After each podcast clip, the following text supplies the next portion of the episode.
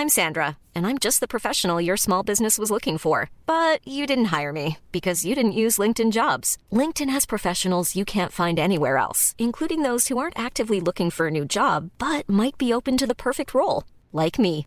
In a given month, over 70% of LinkedIn users don't visit other leading job sites. So if you're not looking on LinkedIn, you'll miss out on great candidates like Sandra. Start hiring professionals like a professional. Post your free job on linkedin.com/people today.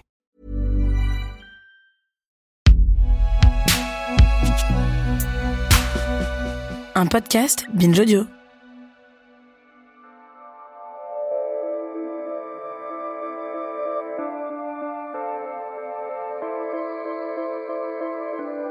tant du point de vue humain que du point de vue économique, les zones rurales françaises ont connu une désertification régulière depuis le début du XXe siècle. Chaque année, des villages disparaissent pierre par pierre après avoir disparu homme par homme. Qui dit commerce sous-entend maintien de la population dans les petits bourgs ruraux.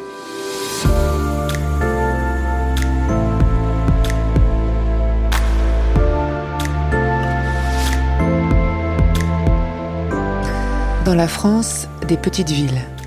Épisode 3. Les Vosges, un territoire qui envoie du bois.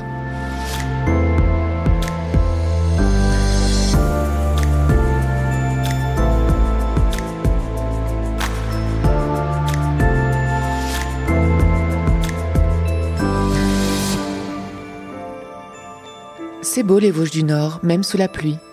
Une fois quitté l'autoroute au nord de Strasbourg, on entre dans le vif du sujet. Des vallons, des petits bourgs avec cheminées qui fument et une forêt multicolore des derniers jours d'octobre.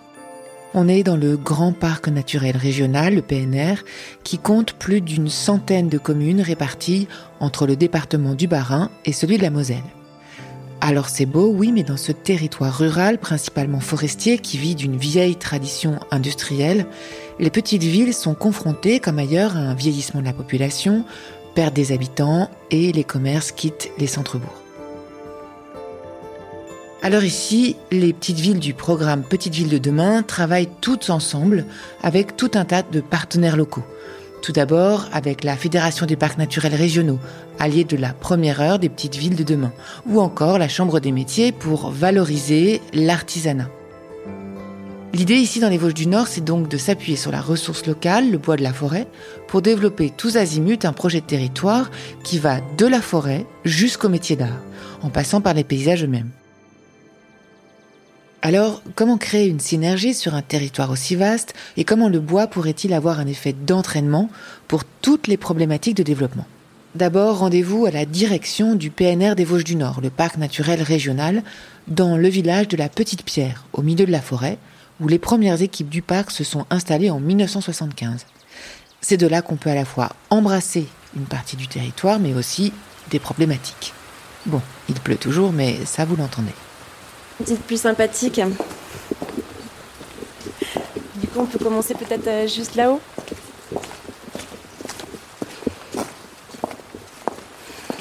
Alors où est-ce qu'on est? On se rapproche de la poudrière euh, du château de la Petite Pierre. On est sur un château qui a ses premières traces au XIIe siècle et qui a été euh, utilisé et transformé tout au long des, des, périodes et des différentes périodes de guerre. En Alsace, on est sur un territoire où il y a eu beaucoup de chambardements. Et donc voilà, on se retrouve sur la petite terrasse euh, le long des remparts avec une belle vue sur euh, les Vosges du Nord ou en tout cas la forêt de la Petite Pierre. Je suis Rita Jacob Bauer, directrice du parc des Vosges du Nord. Le parc naturel des Vosges du Nord, c'est 111 communes qui sont classées par décret. Et euh, à l'intérieur de ces 111 communes, il y a un certain nombre de villes, portes et communes associées. Et aujourd'hui, sur le territoire, il y a à peu près 9 petites villes de demain qui euh, sont en réseau. Et parfois, on regarde le territoire comme un réseau de villes qui sont maillées avec ces petites villes et ces, centres urbains qui nous permettent en fait de raccrocher des services avec les villages. Et on se rend compte que les gens, ils fonctionnent vraiment ensemble. Les familles, elles se connaissent très bien euh, d'un côté à l'autre du territoire. Euh, on fait à peu près 120 000 hectares et il y a une vraie euh, filiation entre les gens aussi, d'un bout du territoire à l'autre.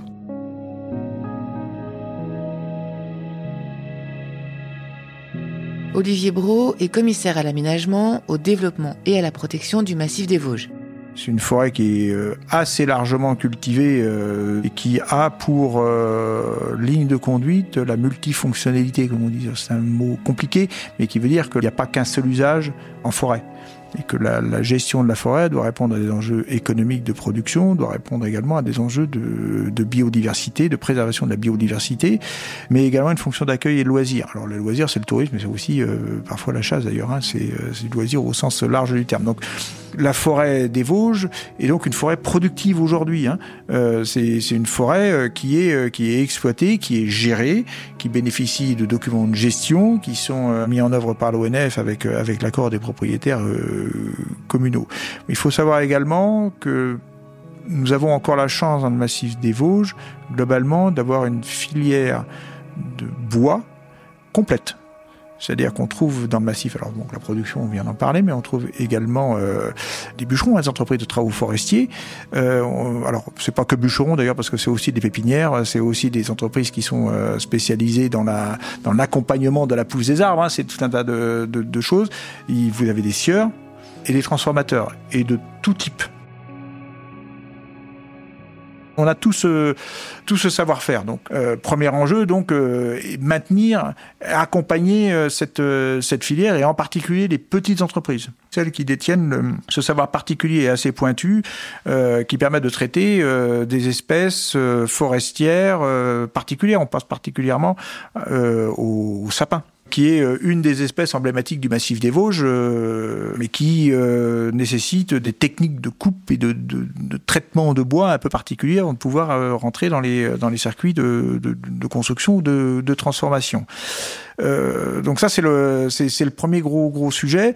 Le deuxième sujet c'est de savoir ce qu'on fait de la de, sylviculture à l'avenir. Hein. Enjeu majeur. Que fait-on de ces espaces-là? Quelle espèce replante-t-on? Quel pari fait-on sur l'avenir? Faut-il introduire des espèces euh, exogènes euh, et si on le fait, sous quelle forme? Des plants, des graines, des euh, qu'est-ce qu'on sait du patrimoine génétique des arbres en passe, de leur capacité d'adaptation? Troisième sujet qui rejoint un peu l'attractivité qu'on évoquait tout à l'heure, c'est de maintenir également une capacité de production à forte valeur ajoutée dans le massif. C'est-à-dire que si euh, on entend maintenir et développer une économie euh, locale, il faut aussi pouvoir produire des, des produits euh, qui valorisent ces savoir-faire-là et qui euh, permettent de capter de la valeur ajoutée. Donc euh, la forêt, c'est aussi l'endroit où beaucoup de gens pratiquent beaucoup de sport, beaucoup d'activités. Donc tout ça doit se doit s'appréhender, tout ça doit se piloter, tout ça doit se doit se réfléchir, doit se partager. Le parc est donc à la fois le point de ralliement évident pour toutes les petites villes de demain, mais aussi un point de départ pour articuler différentes politiques territoriales toujours dans l'idée de mettre en valeur tout ce patrimoine immatériel qui va des paysages au savoir-faire. Ça paraît un peu abstrait comme ça, donc prenons un exemple. En 2019, le parc a lancé un concours autour du concept de nano-habitat, parti d'une question toute simple qui concernait de l'aménagement des campings municipaux. Rita Bauer-Jacob. On a euh, essayé pour répondre à une question qui nous était posée notamment par euh, des communes sur euh, l'aménagement de leur camping, de développer des habitats légers de loisirs. Et donc euh, on s'est dit bah, qu'est-ce qu'on peut faire avec des bois locaux pour développer ces habitats légers de loisirs? On a fait un concours pour intégrer à la fois un designer, un menuisier, un scieur et d'autres partenaires. À l'époque, c'est le projet des hutte qui est retenu, comme l'abri ou la cabane en alsacien. Des petites maisons entre 5 et 40 mètres carrés en bois local, imaginées par l'architecte Jean-Christophe Bruat et fabriquées au cœur du parc. Rapidement, l'idée est venue de les sortir des campings et d'en disposer quelques-unes, 11 pour l'instant, mais d'autres sont à venir, le long du GR53, qui attire de nombreux randonneurs tout au long de l'année. Alors là, on s'est déplacé un peu vers l'est et on est allé à Barental, un petit village de 700 habitants, on a chaussé nos bottes et rejoint Gabriel Milochaud, le paysagiste chargé de répartir ses huttes sur le sentier du GR. On est donc euh, devant une euh, hutte euh, qui est une petite maison comme on pourrait la, dessiner avec un toit pointu. Je suis Gabriel Milochaud, je suis paysagiste concepteur. Elle fait au sol 2m25 par 2m25. Et puis euh, c'est un, élément construit tout en bois euh, local, en épicéa essentiellement, et avec une face où on a complètement ouverte, deux faces fermées, hein, et puis un élément en fond qui s'ouvre sur le, sur le ruisseau en balcon, avec un plancher qui s'ouvre en partie et qui permet de, de voir euh, ce qui pousse sous nos pieds. Donc on a euh, des petits objets, ces petites maisons euh, aux liserés rouges et, noires qui sont posées au milieu des, Vosges du Nord. L'intérieur, il est modulable et de toute façon, là, cette elle a une forme X et, et les autres sont déclinés, toujours sur la même structure. En fait, les hutteux, c'est une proposition qui est faite aux randonneurs comme un substitut ou plutôt un complément aux bancs et aux abris du club vosgien. Mais c'est surtout aussi que tous tiennent. Le bois de la forêt, son exploitation, un projet qui monte des savoir-faire et, in fine, la mise en valeur d'un sentier de randonnée très fréquenté. Et ça a l'air de marcher puisque Stéphanie, une randonneuse allemande qui a attaqué le GR il y a quelques jours, s'y installe justement au moment où on est en train de faire cet entretien.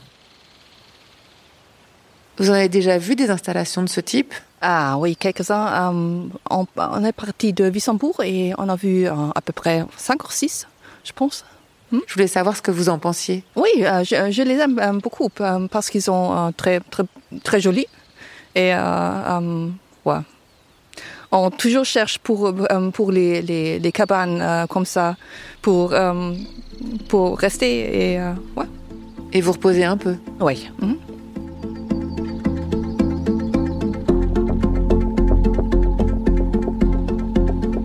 Depuis l'installation des huteux, il y a aussi euh, des, compteurs qui ont été mis à certains points stratégiques pour voir euh, quelles étaient les fréquentations du GR. Et donc après, on peut extrapoler. Euh, on sait que sur certaines huteuses, des randonneurs ont passé la nuit.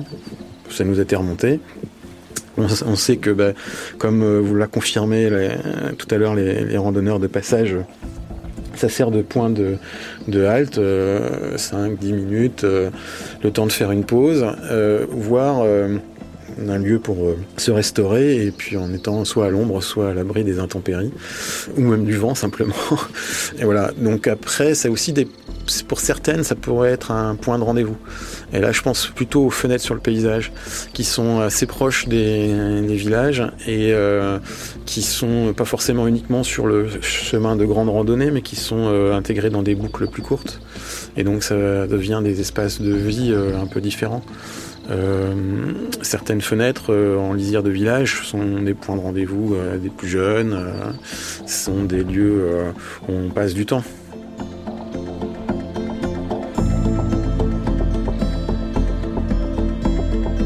Le projet a en tout cas généré une véritable activité autour de la fabrication et de la commercialisation des huttes, made in les Vosges donc, qui sont maintenant proposées à la location mais aussi à la vente aux particuliers pour en faire de véritables habitations, un peu dans le sillage des tiny houses.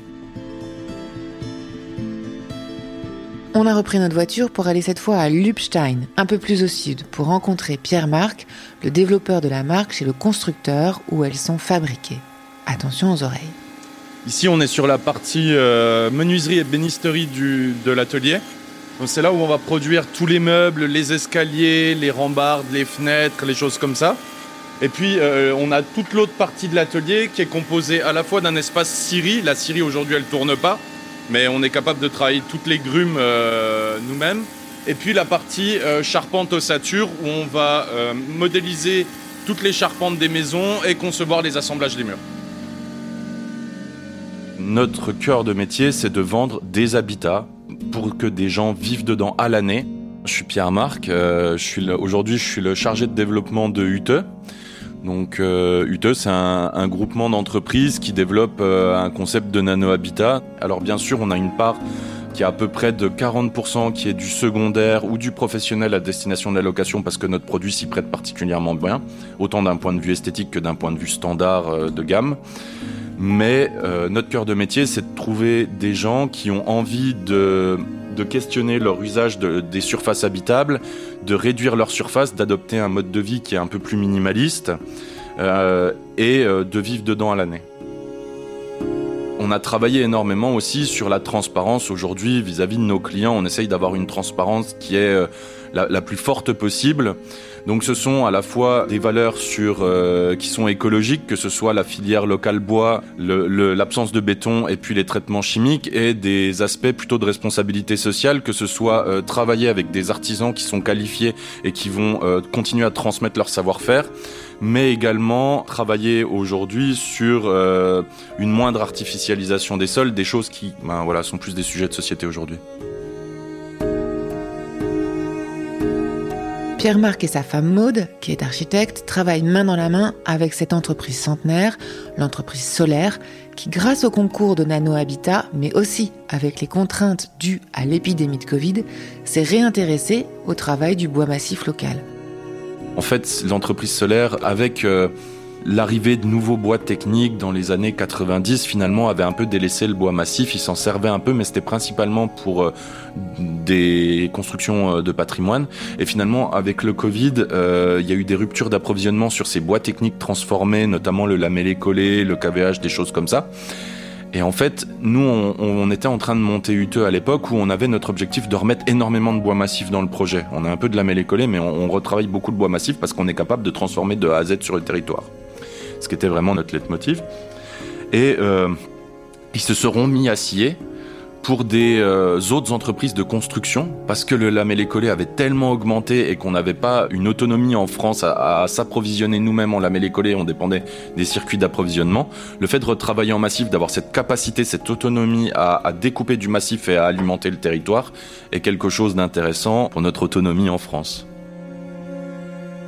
En fait, euh, le patrimoine euh, rural, tant euh, l'architecture que ce patrimoine immatériel, autour des savoir-faire en particulier, aujourd'hui trouve un nouvel enjeu, enfin de nouveaux enjeux, rencontre de nouveaux enjeux à plusieurs titres. Claire Delfos, je suis professeure de géographie rurale à l'université Lyon 2 et je dirige un laboratoire de recherche qui s'appelle le laboratoire d'études rurales. D'abord, je pense autour de la redécouverte de euh, matériaux traditionnels, euh, de matériaux plus naturels et avec eux, euh, bien évidemment, les savoir-faire qui les travaillent. Voilà. Donc on va repenser l'architecture en bois, l'architecture en terre ou en pierre, ou en tout cas avec des, des, matériaux qui sont donc naturels. Et à partir de là, on va revaloriser des savoir-faire artisanaux qui, euh, qui contribue à, à, à la fois rénover l'existant, mais aussi construire euh, de, du nouveau bâti avec ces matériaux. Donc, en fait, un double intérêt. C'est un intérêt, euh, on va dire, euh, patrimonial et paysager, parce que ça s'intègre dans le bâti existant, mais aussi euh, avec une fonction nouvelle, qui est une fonction, on va dire, euh, écologique aujourd'hui ou environnementale. Toujours dans cette idée de tisser des politiques qui font sens par rapport au territoire, on est allé à Bouxwiller, une autre commune de petite ville de demain, qui elle aussi essaye d'articuler entre elles plusieurs problématiques, patrimoine bâti, commerce, tourisme. Ici, sur cette ancienne terre de sorcières, on est dans un cas d'école. La ville, avec ses belles maisons bourgeoises traditionnelles d'Alsace, a vraiment du chien. Mais quand on tend le micro aux quelques commerçants peu nombreux, il faut bien le dire, à mardi après-midi, on se rend compte que la ville est un petit peu désertée. Ben, à Bouxwiller, on a un patrimoine en or, on a une très très belle ville. C'est dommage qu'on ne sache pas comment la redynamiser et comment la mettre en valeur. Nous avons des petites ruelles, euh, des, des, maisons magnifiques. Je compare toujours ça à j'aime pas trop le dire, mais aux belles villes, aux, villes très touristiques comme euh, Aubernais ou euh, voilà, dans, le secteur du vignoble.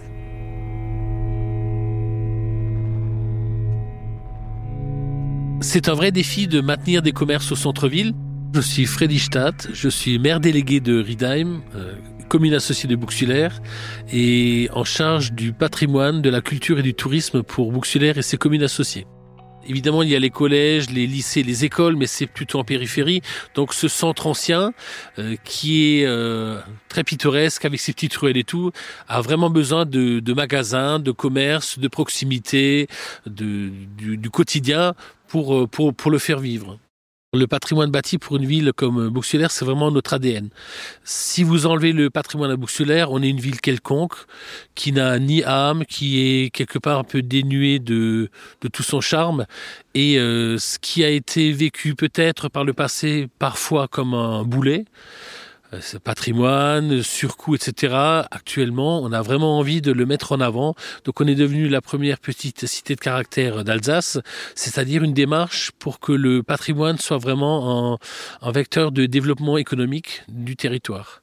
Ça n'est pas simple, mais c'est vraiment et un réseau et euh, des façons de faire pour que ce patrimoine euh, soit valorisé et euh, valorisant. Première étape, faire revenir des habitants dans le centre, notamment en permettant de mettre à disposition les logements vides qui sont en général au-dessus des commerces.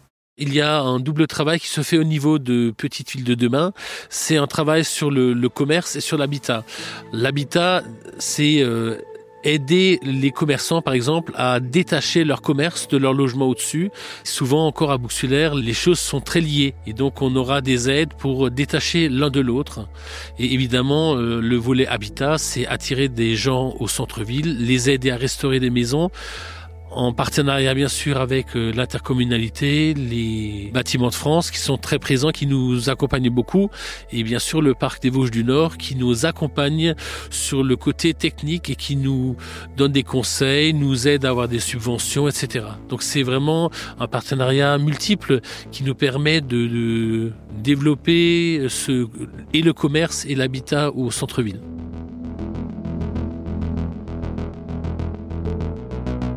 Et puis toujours cette ambition d'élaborer un projet territorial fort autour du bois. L'idée a donc été de réveiller ce centre-ville un peu éteint en misant tout sur la valorisation du patrimoine local pour se transformer en haut lieu de l'artisanat d'exception. Il y a quelques années, Bouxwiller a donc facilité l'arrivée d'un jeune ébéniste, avec des subventions bien sûr, qui avait l'ambition de restaurer une magnifique maison du XVIIe siècle et d'y installer au rez-de-chaussée la vitrine de son atelier de restauration de mobilier ancien, devenu l'atelier Pfluger du nom de la maison. Donc euh, l'atelier Pfluger euh, est installé actuellement dans une maison patricienne du XVIIe siècle euh, qui appartenait à la commune de, de Bouxwiller, qu'il avait hérité euh, il y a quelques années. Et donc la commune, donc dans le mandat précédent, avait décidé de le vendre, mais avec un projet à la clé. C'est-à-dire, bon, on aurait pu le, le vendre au plus offrant, mais le choix a été fait de le vendre à un couple de jeunes artisans alors euh, qui s'attaque euh, à ce, ce, ce, chantier de restauration avec beaucoup de, de, sincérité et je suis presque tenté de dire d'amour parce que quand on les voit travailler en, vitrine, on se rend bien compte que la commune a fait le bon choix. C'est vraiment euh, un projet touchant parce que ils sont modélisants pour plein de gens. Alors évidemment, en tant qu'artisans, ils ont peut-être plus de savoir-faire que d'autres qui ont peut-être besoin d'accompagnement, mais euh, ils montrent aussi que c'est possible qu'il y a beaucoup de travail, mais que le, le, résultat est vraiment à la hauteur des, des espérances et que c'est simplement splendide. À l'intérieur, Paul et Axel Siffer, sa compagne qui a rejoint l'atelier, s'affairent autour de la commande d'un client. Là, on travaille en ce moment sur euh, un ensemble de portes pour euh, un corps de ferme. Après, c'est très varié. On passe euh, d'une porte à un escalier, à des parquets, à de la restauration de mobilier, à des meubles sur mesure, bibliothèque, euh, table, euh, etc. Paul Siffer. Nous, on s'est installé sur Boutzwiller, euh, pas vraiment par choix au début. On cherchait de manière très large dans toute la région Grand Est euh, une maison avec la possibilité d'avoir un atelier, donc ce qui nécessite quand même de la superficie pour mettre un atelier bois. L'idée d'avoir une vitrine en centre-ville nous intéressait. Et euh, on cherchait un bâti ancien à rénover de préférence, plus par volonté personnelle. Et on est tombé ainsi sur cette maison euh, qui est inscrite au monument historique. Et on s'est arrivé comme ça sur Boutzwiller. Donc euh, l'idée de la vitrine euh, a permis de mettre en avant un savoir-faire artisanal, de pouvoir présenter les projets en cours de fabrication, les projets finis, euh, ce qui nous a permis, euh, là, depuis 5 ans, de travailler quasiment que euh, de manière très locale, à moins de 10 km autour de l'atelier. Donc c'était bien au-delà des objectifs. On pensait travailler plus à 20, 30 km parce que c'est les grandes villes alentours, Strasbourg, Saverne, Haguenau. Et finalement, de s'installer dans un endroit avec du caractère historique, c'est très lié à notre travail. Et donc on a appelé sur tous les bâtis anciens et on a largement ce faut dans le coin. Et au final, euh, je me suis installé en étant seul et aujourd'hui on est trois.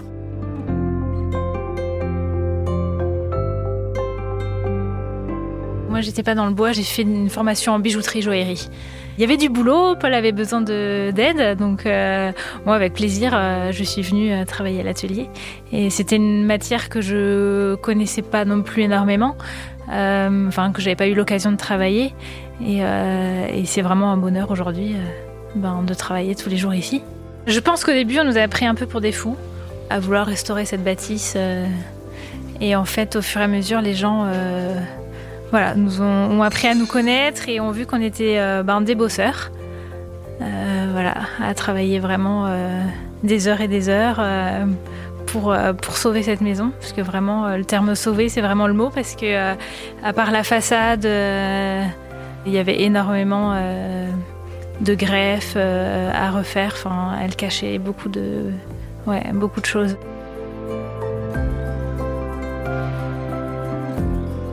Aujourd'hui, l'atelier de Pluguer tient son rôle de vitrine pédagogique sur les savoir-faire autour du travail du bois d'une part, mais aussi de la rénovation des bâtis traditionnels alsaciens, qui sont de plus en plus nombreux. La municipalité espère que l'expérience donnera envie à d'autres jeunes artisans curieux de tenter l'aventure. Une vitraillère s'est installée l'année dernière dans une commune voisine.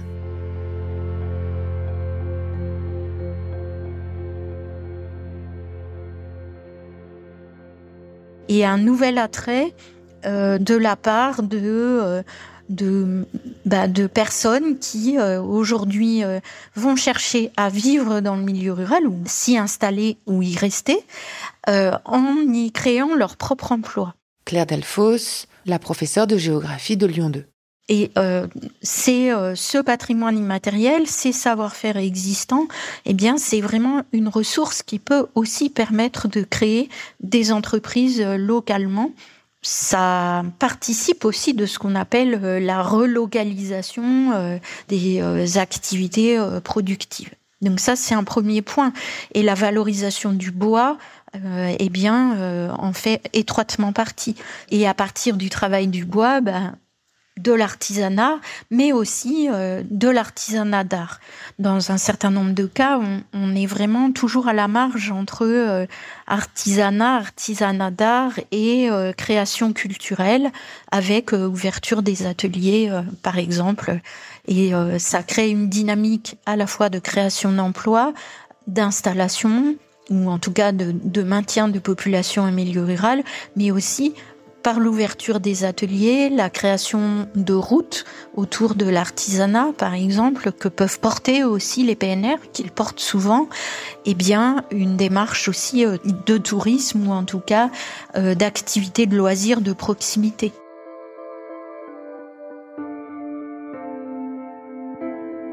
Les Vosges du Nord concentrent, comme beaucoup d'autres territoires en France, plusieurs défis à relever.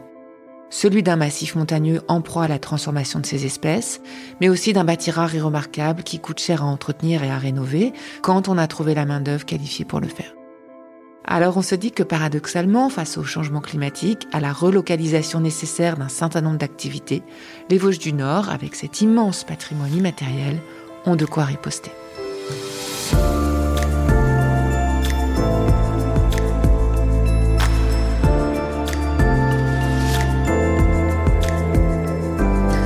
C'était Dans la France des petites villes, un hors-série Programme B en partenariat avec l'Agence nationale de la cohésion des territoires et Popsu Territoire. Coordination Hélène Millet, Pacom Bertrand, Emmanuel Lebris et Julie Rago.